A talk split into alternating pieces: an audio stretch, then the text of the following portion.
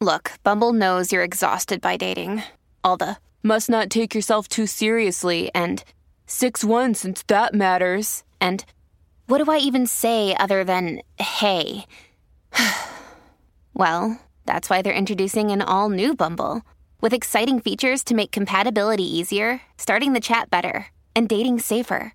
They've changed, so you don't have to. Download the new Bumble now. Welcome to More Than a Muse podcast, a podcast all about women and the arts, hosted by Stauney and Sadie.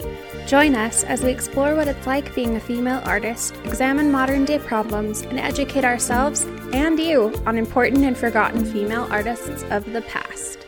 Hello, welcome to More Than a Muse podcast. My name is Sadie. And I'm Stauney, and welcome back. Welcome back another Monday to learn about a super cool woman. Happy Yes. June. I can't believe it's summer. I know, actually. when did that happen? I don't know, but it's finally like feeling warm. And I'm pretty Mm-hmm. sure this weekend in Nashville, it's going to be like 80 degrees. Oh, I took Winnie on like a super long walk on Memorial. Well, because my car's broke down, but also just because he needed it. so I took him on like a really long walk on Memorial Day, and I was like, it feels nice outside. It's like this is a beautiful summer evening, and like people were outside, like riding bikes, and I the know. pool was filling up, and you could smell the chlorine, and I was like, man. Ah, we have this beautiful park right by where we live that has a really long trail and people will be yeah riding their bikes and rollerblading. I want to get rollerblades so bad now. Like it just looked so much fun. That So, so fun. might be getting some rollerblades this summer. Do We'll it. see. I just bought some for a photo shoot. Oh, cute. Actually, yeah. Like, there's it. some cute rollerblades out there. There's actually some adorable ones on Amazon. I'll have to show you. All right, I'm like maybe send me the link because I think it's that's going to be a necessity this summer. Definitely. Who are we learning about today? We are talking about Connie Converse. I found her last year. Mm-hmm. This has been a long time coming. Cue I was just gonna say. music. So there is this podcast I love. It's one of the only true crime ones I still listen to because Mm-hmm. I get freaked out. But it's a Parcast podcast. It's called Unexplained Mysteries. Sometimes it's easier to listen to mysteries than murders, you know?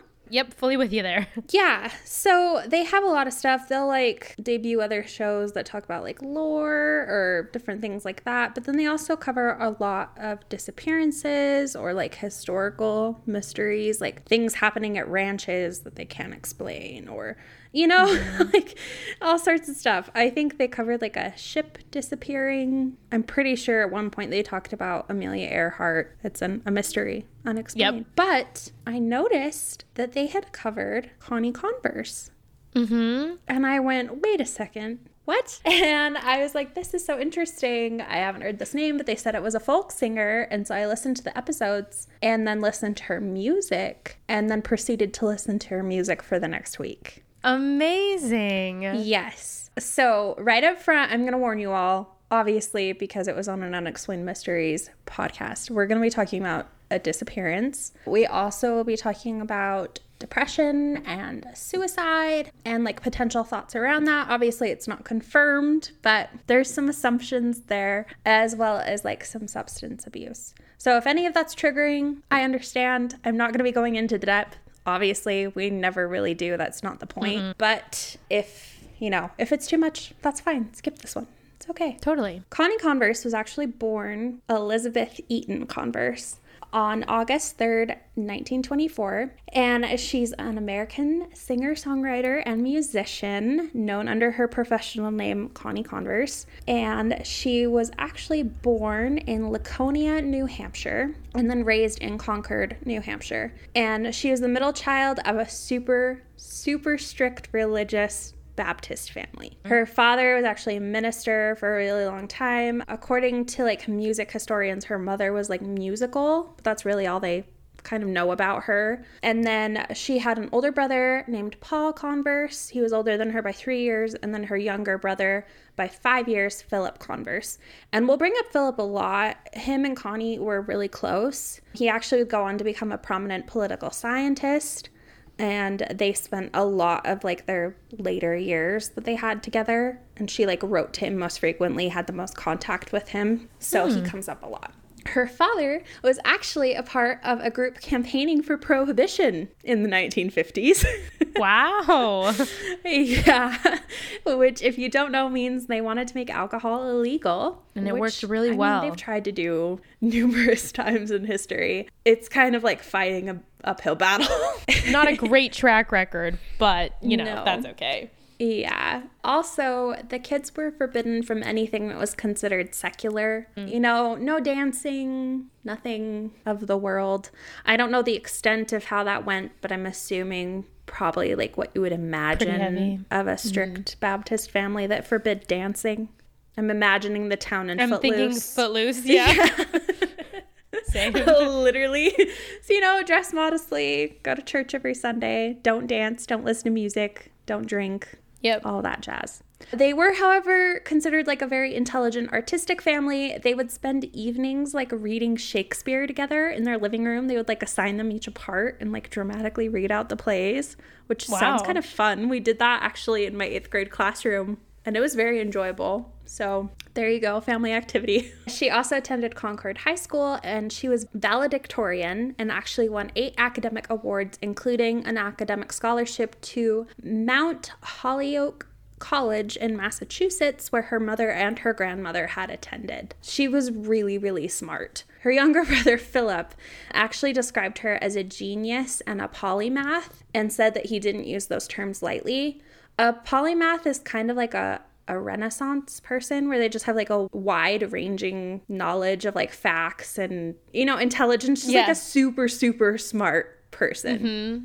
However, after only two years at college at Mount Holyoke, she moved to New York City with no warning. Just hmm. dropped out of school, moved to New York City. Her family was brokenhearted by this. They wanted a college grad, and she mm-hmm. moved to New York City, which, you know, isn't known for its traditional Baptist values. True. So they assumed that she had left to pursue her life of sin. Her brother was just kind of like, I mean, not far from the truth, but a little dramatic. Like she just didn't want to live a religious lifestyle anymore. Yeah, yeah, yeah. She was never really like a wild person. But did not want the life that her family had deemed her. Exactly. So she actually moved to Greenwich Village, which we've talked about before. Oh, yeah. I'm trying to remember who we just talked about that was living in Greenwich. I don't remember who that was. I'll have to try and remember. But that's where she was living in what they called New York's Flatiron District. Okay. I'm a, I don't know why it was called that, but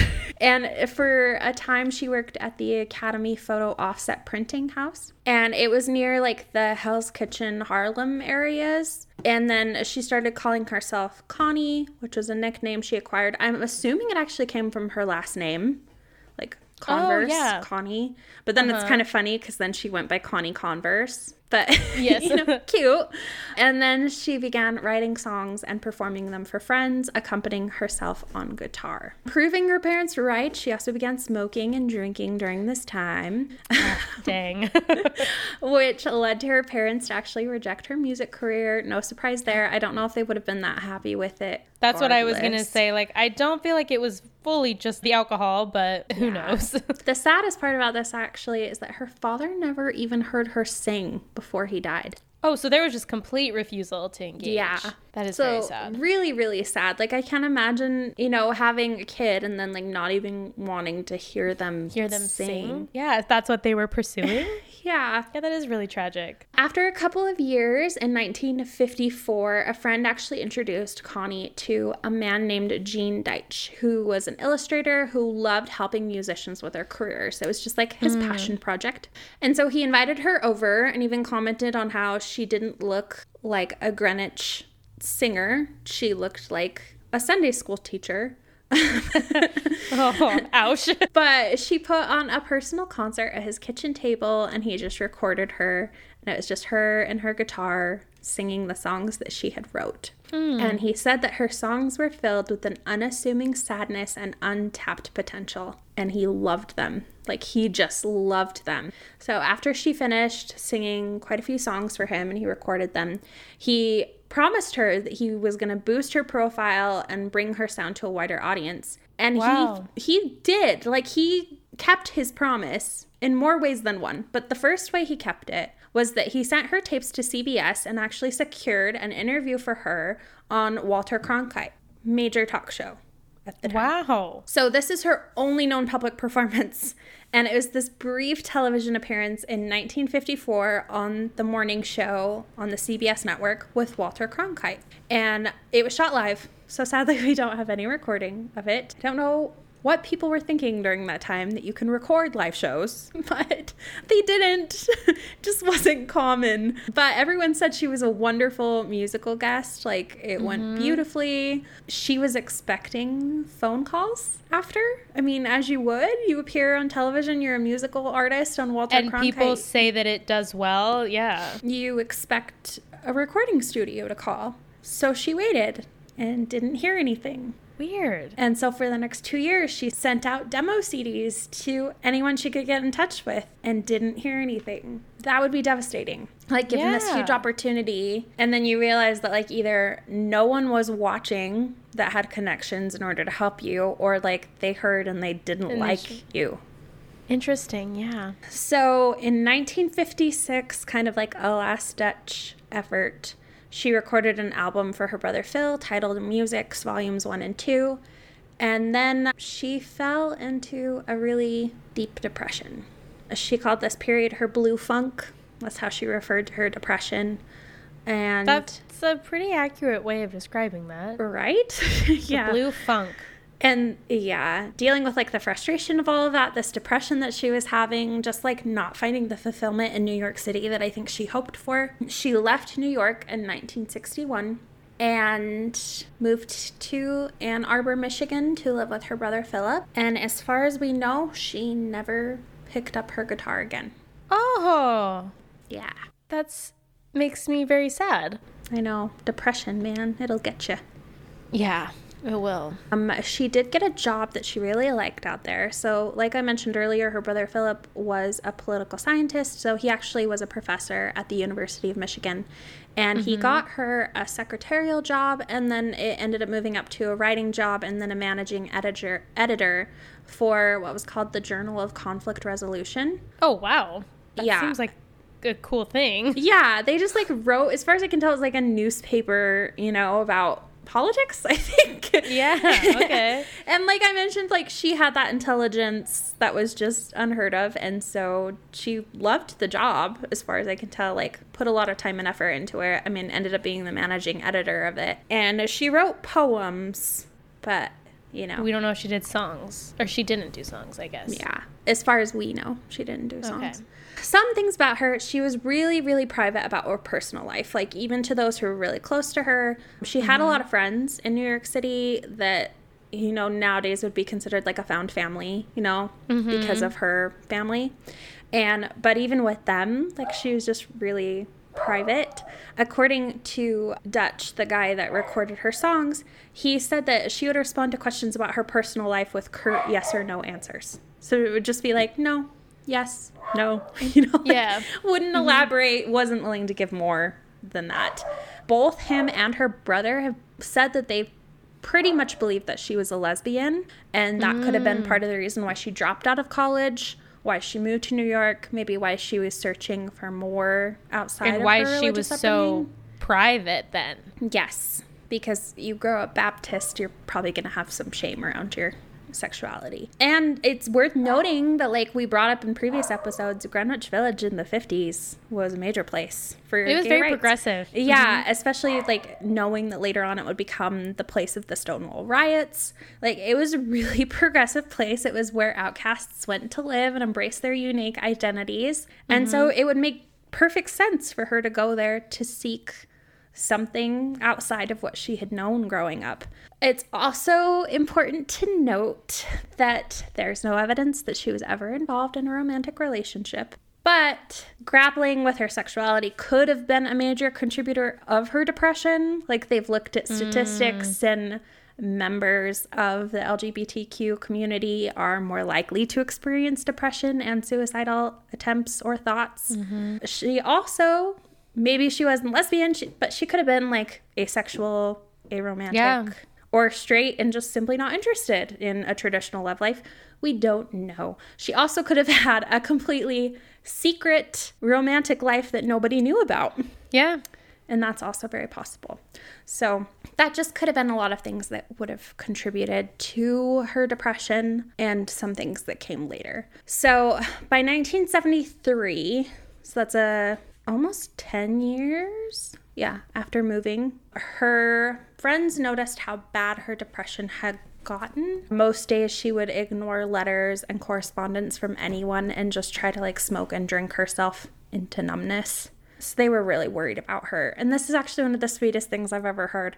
Her colleagues, friends, and family that she was close to pooled their money together and gave her a six month trip to England in hopes of Wow. improving her mood. Oh, isn't that I so think that cute? shows, I think, the kind of person you are if you're able to like cultivate those kind of relationships with people. You know, that Mm-hmm. there's a group of people that would be willing to do that for you. Agreed. Like that is the sweetest thing. They're like, this will Mm-hmm. hopefully make you feel better, you know? Like, go. yeah. So she accepted. She hopped on the plane. She was hoping it would bring some vibrance back into her personal life. However, she said it didn't really help a ton. She spent a lot of time in her hotel room depressed, mm. but she did still enjoy the trip. She called it the most unproductive fun that she had ever had. So, I mean, well, that's good. yeah. I think we can deem that productive in a way. Agreed. I'm like, go have unproductive fun, you know? Like Yeah. Mm-hmm. the six month trip to England funded by people who care about you. Like, enjoy it a little more. I think part of the mm-hmm. problem was though it was a solo trip. yeah, That would be hard. I agree. So, shortly after returning from this trip to England, her mother was actually also worried about her and requested that she join her on a trip to Alaska. Also sweet. However, Connie and her mom weren't super close. I was gonna say, like, wait, this is surprising me that it's coming from her mom. Yeah, they did stay in touch. It's worth noting, like after her father died, her mother did stay in touch with her. She didn't approve of like her lifestyle in New mm. York, but I think especially with her moving to live with her brother and kind of pursuing more of like a traditional career, they did stay in touch. So she requested she join her in Alaska. Connie didn't really want to go, but she like grudgingly agreed. Mm-hmm. However, she wasn't able to smoke or drink the entire time 'cause she was with her mom. Oh. And so she was like really not happy with the trip. Like, doesn't sound like she enjoyed herself, which is a bummer because I've heard Alaska's beautiful. True. yeah. Shortly after that, so just kind of like piling on top of, you know, series Everything. of things happening, two major events seem to be the catalyst of her disappearing. The offices of the Journal of Conflict Resolution, which had meant so much to her, you know, this job she had spent so Yeah. long at, it basically got auctioned off without her knowledge. Like she's editor, and they just kind of like moved the whole thing to Yale. oh. Yeah, with no warning. They're just like, oh, the newspaper doesn't belong to us anymore. It's now Bye. Yale's. Oh. So she oh, lost her mm-hmm. job. Around that time, she also received the medical news that she needed a hysterectomy. We don't know why. and there's a lot of like questions around this. All we know is that her doctor said she needed one. It could have been a terminal diagnosis, it could have been to prevent further problems later. Who knows? My first thought we did a whole episode on women and mental health and how that was treated in the 20th century and how hysteria was tied to being a woman. Oh, I hope That's that wasn't it. This was what i'm wondering i don't know i know but i don't know if that could have been it i don't know was that a treatment even at that Yeah. time i have no idea I don't know if it was at the 1950s, but it was previously. So yeah, I that don't know. worth noting. That for depression, they used to think that they'd give you a hysterectomy and it would go away. yeah, we're not sure. disorder But we do know that she had always expressed a love for children, and like Mm. maybe that's why it was so devastating, is that she still had hope for like children of herself. She was 50 at this time, but Oh. I mean, like getting told you have to go through a really intense surgery isn't no that's yeah like that a good regardless devastating. yeah, like even if you aren't planning on children like getting told you're gonna have to go in and remove like a vital part of your body structure like that's pretty that's traumatizing yeah yeah, exactly and right after losing her job like who knows if she even thought she'd be able to afford it or you know yeah there's so things. much Yes. So, in August of 1974, which was only a few days after her 50th birthday, she wrote a series of letters to her family and friends and explained that she was going to go and find a new life somewhere else. she wrote in a farewell letter to her brother. Well, okay, she wrote a farewell letter and then actually tucked it in her stuff, and her brother found it later, and it was addressed Mm. to who anyone who asks. So he opened it years later, and within it, it just said, Please let me go. Let me be if I can. Let me not be if I can't. Human society oh. fascinates me and awes me and fills me with grief and joy. I just can't find my place to plug into it. And please accept my thanks for each of the happy times you've given me over the years and know I would have preferred to give you more than I ever did or could. I am in everyone's debt. Oh, Yeah. Like uh, so sweet. It really bums me out. Like human society fascinates me and awes me. I just can't find my place to plug into it. yeah. It's so beautiful, but I hate even saying that. But Yeah. it, it is in a way. Well, you can tell she's a writer. True. Very true. she also wrote like individual letters to everyone. And in her letter to her brother, Philip, she specifically included a check and a request that he make sure her health insurance was paid for and in good standing for a certain time following her departure, but that he cease paying it after a specific date. Interesting. I know, weird, right? Like, Does Yeah. that mean she was planning on the surgery but just was going somewhere else for it? That's what you would assume, because like otherwise, why would you care that your health insurance stays intact for a certain amount of time? It kind of like that one always raises questions for me, especially with like a lot of the assumptions later, where I'm like, why would you care about your health insurance being paid for to a certain time period? Yeah.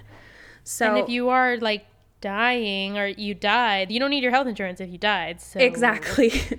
so kind of Hmm. interesting. She also like loosely mentioned that she might return in 10 years or so, but her brother mentioned that even as he read it, he had the thought that like she was never going to come back. So, right when she disappeared, she was actually expected to go on an annual family trip to the lake. But by the time the letters had been delivered, she'd packed her belongings in her little Volkswagen Be- Beetle and driven away, never to be heard from again. Wow. Yes, and we don't know what happened to her. Her family, for a very long time, believed that maybe she had taken her own life.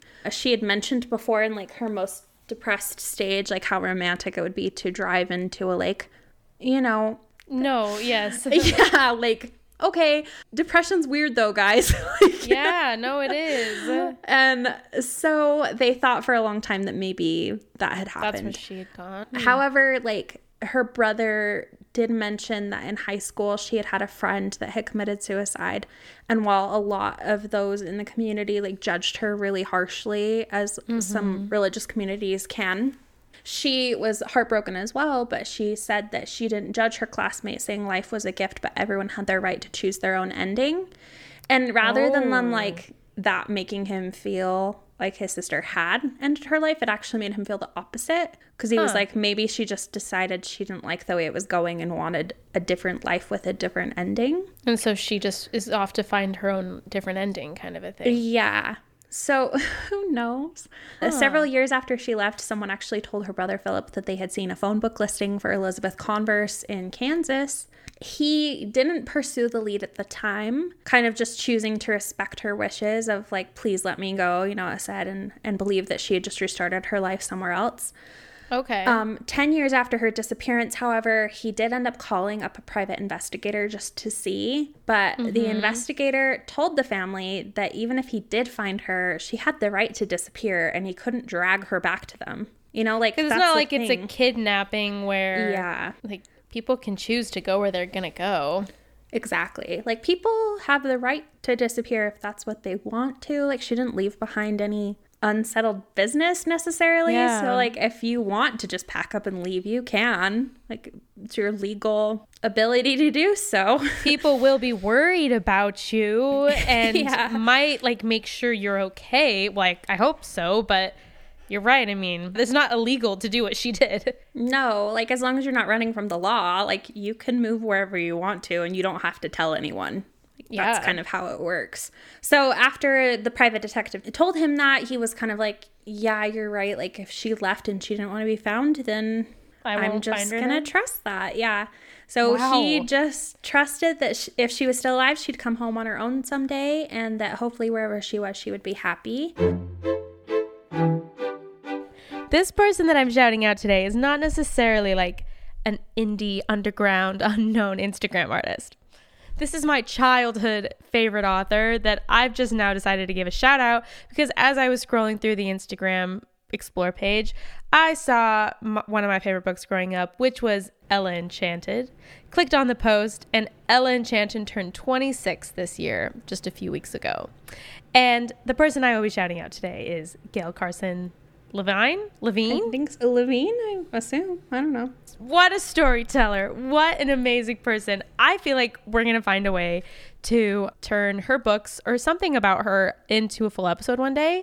We've talked about it briefly in the past, but I'm just going to shout her out because, you know, I feel like lately I've just been wanting like a really chill, happy book to read that's like not going to demand too much mental attention. And whenever I get in those slumps, do you want to know what books I read? I read The Two Princesses of Bamarre. I love that book. Yeah, that book is so good. It's I think so I've read that book 15 times so in my entire life. upsetting that that is the one book that I don't feel like ever got as popular as so many of her others. When I'm like, that is such a good book. that book is incredible. It's amazing. I remember like when COVID hit, that was one of the first books I read. And that like that started my string of like rereading Gail Carson Levine books. So it's just a comfort book of mine forever and always. I think she's such a special author. She I've is. read almost all of her books, I guess. And if you haven't read The Two Princesses of Bamarre, that's my here's my personal go read that because it's so Yes. freaking good. Definitely. And do. she's awesome. Okay, so this artist is named Amanda Eve, and her Instagram handle is amandaeve.art. The breakfast drop is coming out tomorrow, which means I guess when you guys listen to this, they'll probably all be gone.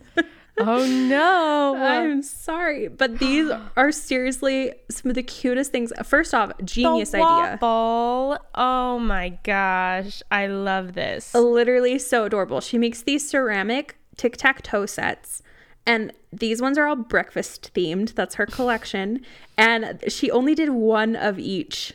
Oh my gosh. Yeah, These are so, these are beautiful. Of course, they're going to disappear immediately because they're so cute that they're just going to be gone. But there's like avocado toast. So it has little slices of avocado Oh. and eggs. And then it goes on a little tic tac toe board that's a piece of bread. And then she's got like a coffee mug with, I think it's like cubes of ice or maybe it's marshmallows. I don't know. With I I know I was trying to decide the same if that was marshmallows or ice cubes. yeah. And then coffee beans. One of my favorite ones, she did a little like splash of milk and then it's Lucky Charms, but like the charms are one and then like the little the little Yeah. brown things that I don't know what they're called. Mm-hmm. the ones that we all avoided eating are the yes. ones. The ones that were left in the milky bowl. Yes. Or she'll have like a waffle with little pieces of butter and blueberries or it's just the cutest things I think I've ever seen. Strawberries Truly, and whipped cream. yes. Yeah. They're so cute. I love this. I love that this exists. Same. This is amazing. I wish that I had that kind of money to spend on a tic tac toe set because I want one so bad. And it would be such a cute gift. It would be such a cute gift. Right. Like the right person would be obsessed with that. Agreed. And it looks like she's done previous drops with like other things. She also does like paintings and all sorts of stuff. Like very, very talented. So definitely follow her. Mm-hmm. When you need mealtime inspiration, it's worth shopping Kroger, where you'll find over 30,000 mouthwatering choices that excite your inner foodie. And no matter what tasty choice you make, you'll enjoy our everyday low prices, plus extra ways to save, like digital coupons worth over $600 each week. You can also save up to $1 off per gallon at the pump with fuel points. More savings and more inspiring flavors make shopping Kroger worth it every time. Kroger, fresh for everyone. Fuel restrictions apply. They were a little surprised though that she never returned. Later, when she gained more of a spotlight, which we'll talk about next, they kind of hoped she'd surface. She didn't. Her mother actually died just a few years after she disappeared, and they said that it would have been really strange, even with their strained relationship, for her not to attend her mother's funeral if she had known. Yeah. So that was mm-hmm. one thing they were like, maybe she's dead. However, like no body was ever found either. Yeah, and I feel And like her- if someone dies, like people do eventually find that, you know? Yeah. I mean, like, genetic testing isn't where it is now, but, But still, you know, like. I don't know. Yeah. Yeah. And then also, no one ever found her car, which is almost even weirder than the body. Because, Oh. like, people have ways of hiding bodies. Like, you've seen. How do you just crime stuff, casually like, get rid of a car? Cars are different. Especially, like, it wasn't just like any regular car. Like, it was a little Volkswagen Beetle, like vintage. Very distinguished car. Yes. so just kind of interesting that like nothing was ever hmm. found. Online sleuths have like tried to crack the case. You know, there's all these different theories and ideas about which Jane Doe she could be or like all this hmm. other stuff. But mm-hmm. you know, it's also worth noting that maybe she just chose a new life and she's Yeah. sitting in a house at 90 years old listening to her music on Spotify. I hope that is the answer. I agree. really hope so. Maybe she's listening to this podcast. If so, hello. I hope you had a magical Yes. life. If it were me and I was like that intent on disappearing, but like had gotten internet fame, you best believe I'd be listening to every little bit of content about myself. Oh, me too. I don't know if that's toxic or not, but I absolutely would. yeah, 1000%. So, kind of talking about why we know her name, right? Like, she had that one non recorded television appearance, a couple of mm-hmm. songs and demos that never went anywhere. Like, why on earth are we talking about her? It's because of that guy who recorded her at the kitchen table. Wow. Deitch. So, you know, he promised her that he was going to get her name out of obscurity. He tried to with the television show, it didn't work. I love this. So, in January of 2004, Deitch, who is a successful animator at this point, like before he was an illustrator, now he's been like a very successful animator with a very prominent, profound career. He's 80 and he's been living in Prague since the 1960s. Cool. And he was invited by a New York music historian named David Garland to appear on his WNYC show on radio called Spinning on Air. And alongside some more well known songs by established artists that he'd also recorded at his little kitchen table, he uh-huh. played the songs by Connie Converse. Oh my gosh. That's beautiful. Yes, he specifically played her song One by One, which you can go and listen to, because two people were listening who cared. And this is my favorite thing is when people care.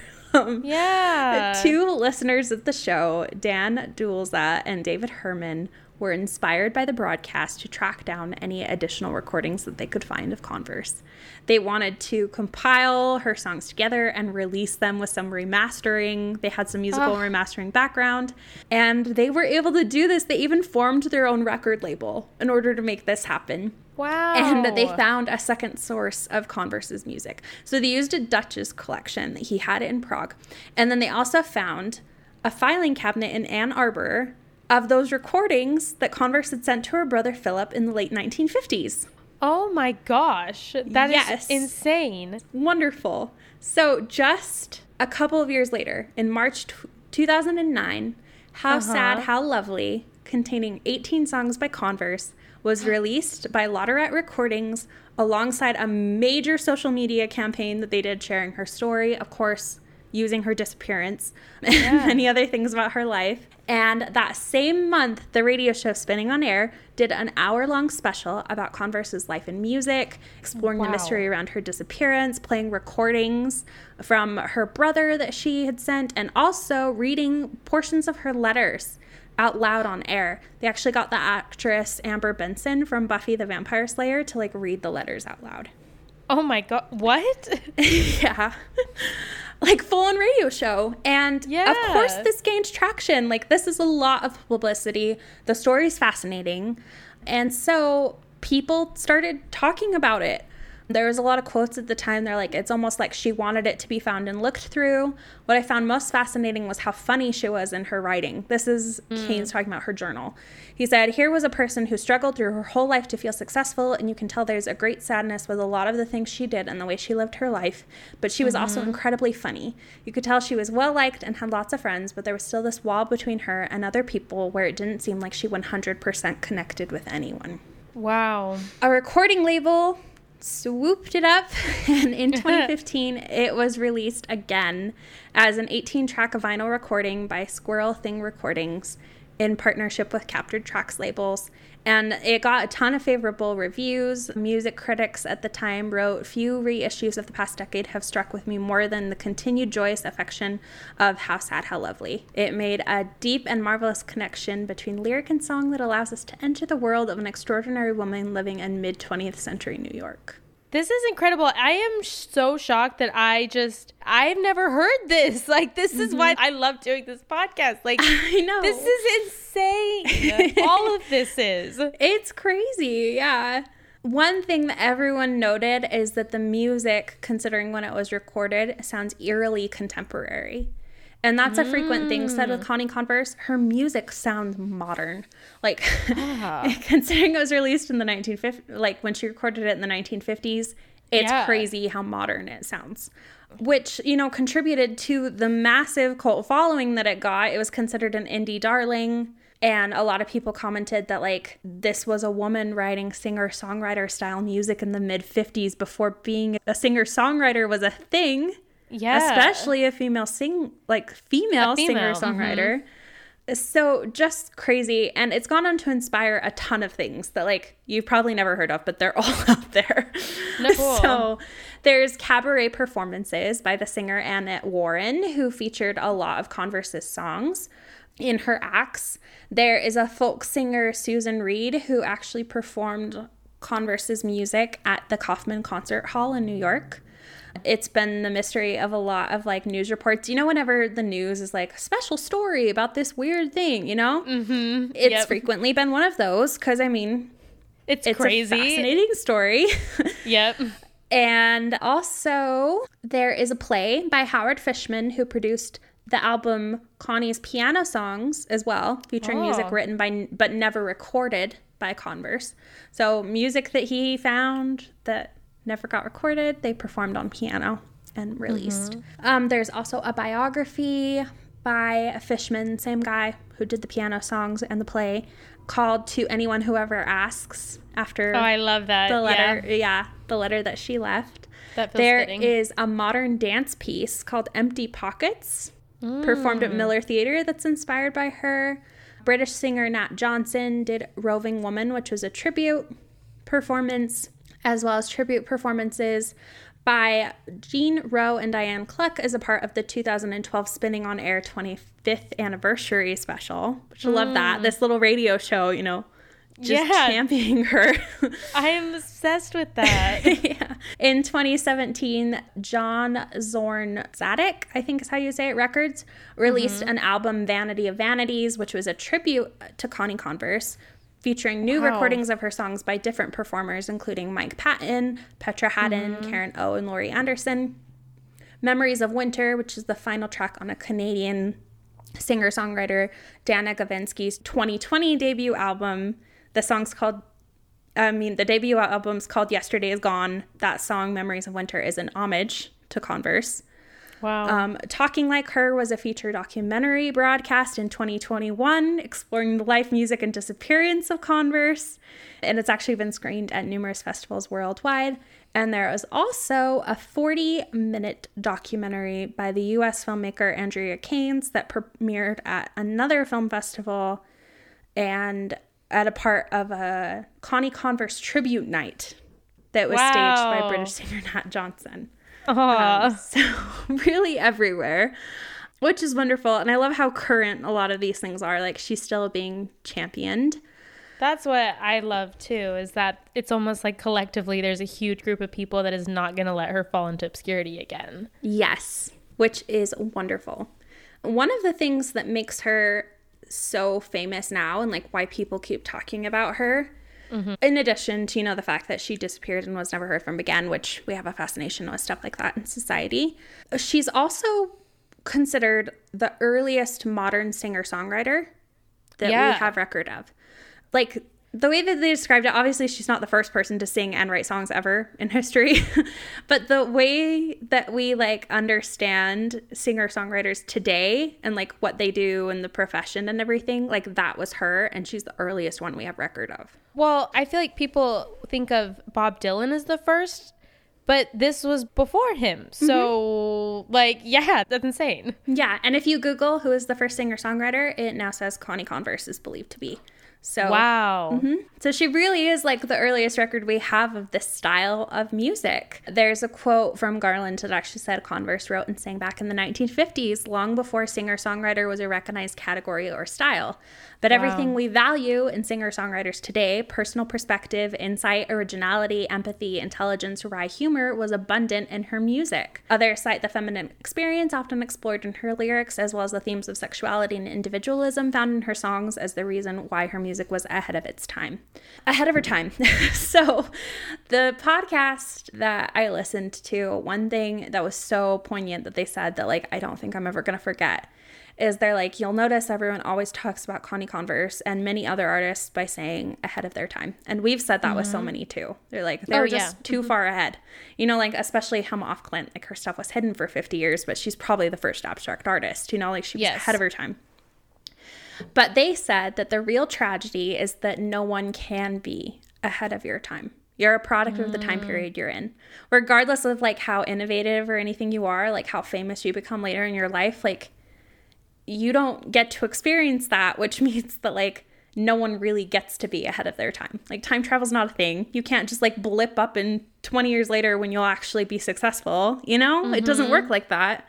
And so that's kind of the saddest part is just like how many near misses there were. For one thing, like one year after she disappeared, the medical journal officially determined diagnostics for recognizing major depressive disorder Wow. which made huge steps of dealing with mental health and treating mental And health. how we treat it. Yeah. and that was a year after she disappeared, which is almost just like It's like grossly poetic. Yes, because it's like uh being so close to the discovery of that major movement forward is like so much worse in so many ways. Because even though there's so many historical figures that did deal with it, like she was just so close to being able to be treated more abundantly for it. More appropriately. Yeah. Yeah. Another thing that just kind of sucks. So she lived in Greenwich during the 1950 folk music revival. So it mm-hmm. was happening, like folk music was a thing, but it didn't really catch on until 1961 with Bob Dylan, who Yeah, was mm-hmm. in Greenwich, right in the area she had just been oh. a year after she left New York City. Oh, so like who knows what could have like she was doing what he basically ended up doing. So Yep, exactly. Which is just frustrating. They mentioned on the podcast, and I thought it was very important to say that they're like, well, why did Bob Dylan succeed when she was just right there doing the same thing? And, mm-hmm. you know, like, sexism is a major part of it. We're not just saying that because the podcast we are, like, it's a fact. She's saying about womanhood, feminism, toxic marriages, one night stands, all things that are considered mm. extremely radical for a woman in the 1950s and even early 1960s to be singing about. Yeah. And therefore, like more radical music would be easier to absorb from a man because the behavior was more acceptable for men. Mm-hmm. They brought up the example of like Nina Simone. She wrote the song Mississippi Goddamn, which she wrote in response to the 16th century Baptist church bombing. Oh, and the song actually got banned in the South for discussing race and racism wow. and that was only in 1963 so like this isn't a crazy thing to consider that like record labels wouldn't want to talk about like feminism or And why when she was on that TV show the record labels didn't come a calling. Mm-hmm. like her songs could have been considered like too vulgar or personal for a woman to sing about mm-hmm. And the record labels are just concerned about money. So if they can't see immediately the rest of the country getting on board with that, they're usually not going to take the chance on it. Exactly another thing that just kind of sucks is like connie wasn't considered conventionally beautiful Oh. so that could have been a major holdup for record labels at the time Even now, you know, like people are still like very obsessed with aesthetics. But you have to consider the fact that like nowadays we have people who get around it. Like, you know, Sia's face never been seen, like Daft Punk wear masks. You know, like there's stuff Yeah. people do nowadays where they can self record or release things without ever having to like focus on their own personal aesthetics. I think of like Yeah. Lady Gaga, how she described wearing elaborate outfits at the beginning of her career because she didn't want to be judged for her looks, which all of these people have been talking about, I'm sure, gorgeous. You know, like I've never Yeah, I was gonna say, which uh, face, but like, Yeah, conventionally pretty, but yeah. yeah. So it doesn't matter, but just like the fact that just a while later, like even within her lifetime, There stuff could have that been a would've made it situation where, yeah, she could have succeeded. yeah, where she could have gotten around the record label gatekeeping that was so common, which really sucks. It sucks, guys. Like, Yeah, it's just- that's all there is to it. yeah, it's just awful. And like I mentioned, like she really was the first that we know of because the concept of the solo acoustic singer songwriter really hadn't moved beyond Woody Guthrie, I think is what they bring up, and Pete Seeger, who were kind of more of like a southern blues type. Yeah, folk, I, I that's what. I was thinking. Is like I feel like singer songwriters started out as yeah blues singers, Mm-hmm. which I mean definitely acknowledge where it comes from, but it's Yeah. very different. Different in style, yeah. Like Yeah, it is different. Mm-hmm. And at the time when she was writing and singing, like Bob Dylan, Joan Baez, and Joni Mitchell would all still have been in school. Yeah, they were very young, and they are the founders basically of the singer songwriters. Yeah, Yes. So it's just kind of worth noting that like she could She have was doing that. Mm-hmm. been like even bigger and I'm sure it's wonderful that she's even able to get any recognition now because the songs are stunningly beautiful. Like highly highly recommend. They're just gorgeous. Like I love soft folk music and that's exactly what Me it is. too.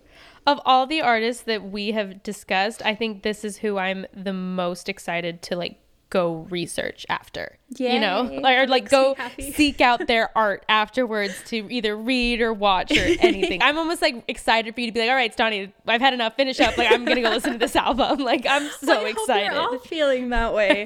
the last thing I'll end with is Deitch, the guy who championed her. He Oh my gosh, what a hero! I know, amazing, right? I And love him. This quote from him is one of my favorite things. He says, The more I thought about it, the songs were all about herself. I think that's what makes the songs interesting. No matter what she was singing, it all had to do with sexual frustration and loneliness. There was something about mm-hmm. those songs that was extremely personal. In those days, that was something you never heard. Nowadays, Wow. there are a lot of women singers who you might call folk singers or personal song singers who are doing pretty much the same thing as Connie did, but I think she really was the first. That's incredible. And I think that sometimes because it is so common now in music where it's it's almost like looked down upon if a singer is singing and not writing about their own personal experiences that it's easy to forget that this is a trend and this is a mm-hmm. new thing in music like yeah, before the 60s, and I mean, honestly, a lot of the 70s, 80s, 90s, people weren't writing about their personal experience really at all. This is a new thing that we're demanding from our Yeah. entertainers. And so, yeah, like, I just want to, like, almost like really emphasize that, that, like, this is new. And so the fact that she was doing that, that's incredible. Yeah. And I think that's something that's funny, like with our Paramore episode where we just talked about like her mm-hmm. saying like, well, it's actually written by a teenage girl. And then we were like debating, Yeah. you know, like, you know, should music have to be written by who's singing it? And the mm-hmm. fact that that wasn't common for decades, you know, like Yeah. so many years. For real. yeah. And with it still being not entirely uncommon for someone to sing a song written by somebody else, it's just, yeah, it's cool to find like did someone that was so dedicated to that kind and style, like way before it was ever a thing. I'm so just like intrigued too by the juxtaposition of the fact that she was so private about her personal life. And I almost wonder if like that's because she almost like got it all out there on the page or she was already being so brave in a way just for putting those out into songs and saying these are mine that it's like that need was fulfilled or like maybe she just allowed herself then to be guarded in other ways. I just you know, like I said it's just such a Yeah. almost contradiction that I'm so intrigued by. It also kind of makes it more heartbreaking because, like, for Yeah. her not to be so personal in any other way and then to, like, only be personal in her songwriting and then have it be rejected.